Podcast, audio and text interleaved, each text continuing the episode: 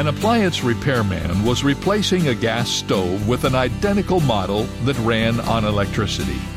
He made the conversion, but didn't have time to make final adjustments on the new oven before having to leave, so he left a note on top of the unit that read, Converted, but not yet adjusted.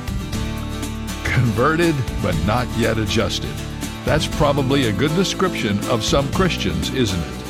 They've become a believer in Christ, but haven't yet adjusted to all the ways that following Him is going to impact their life.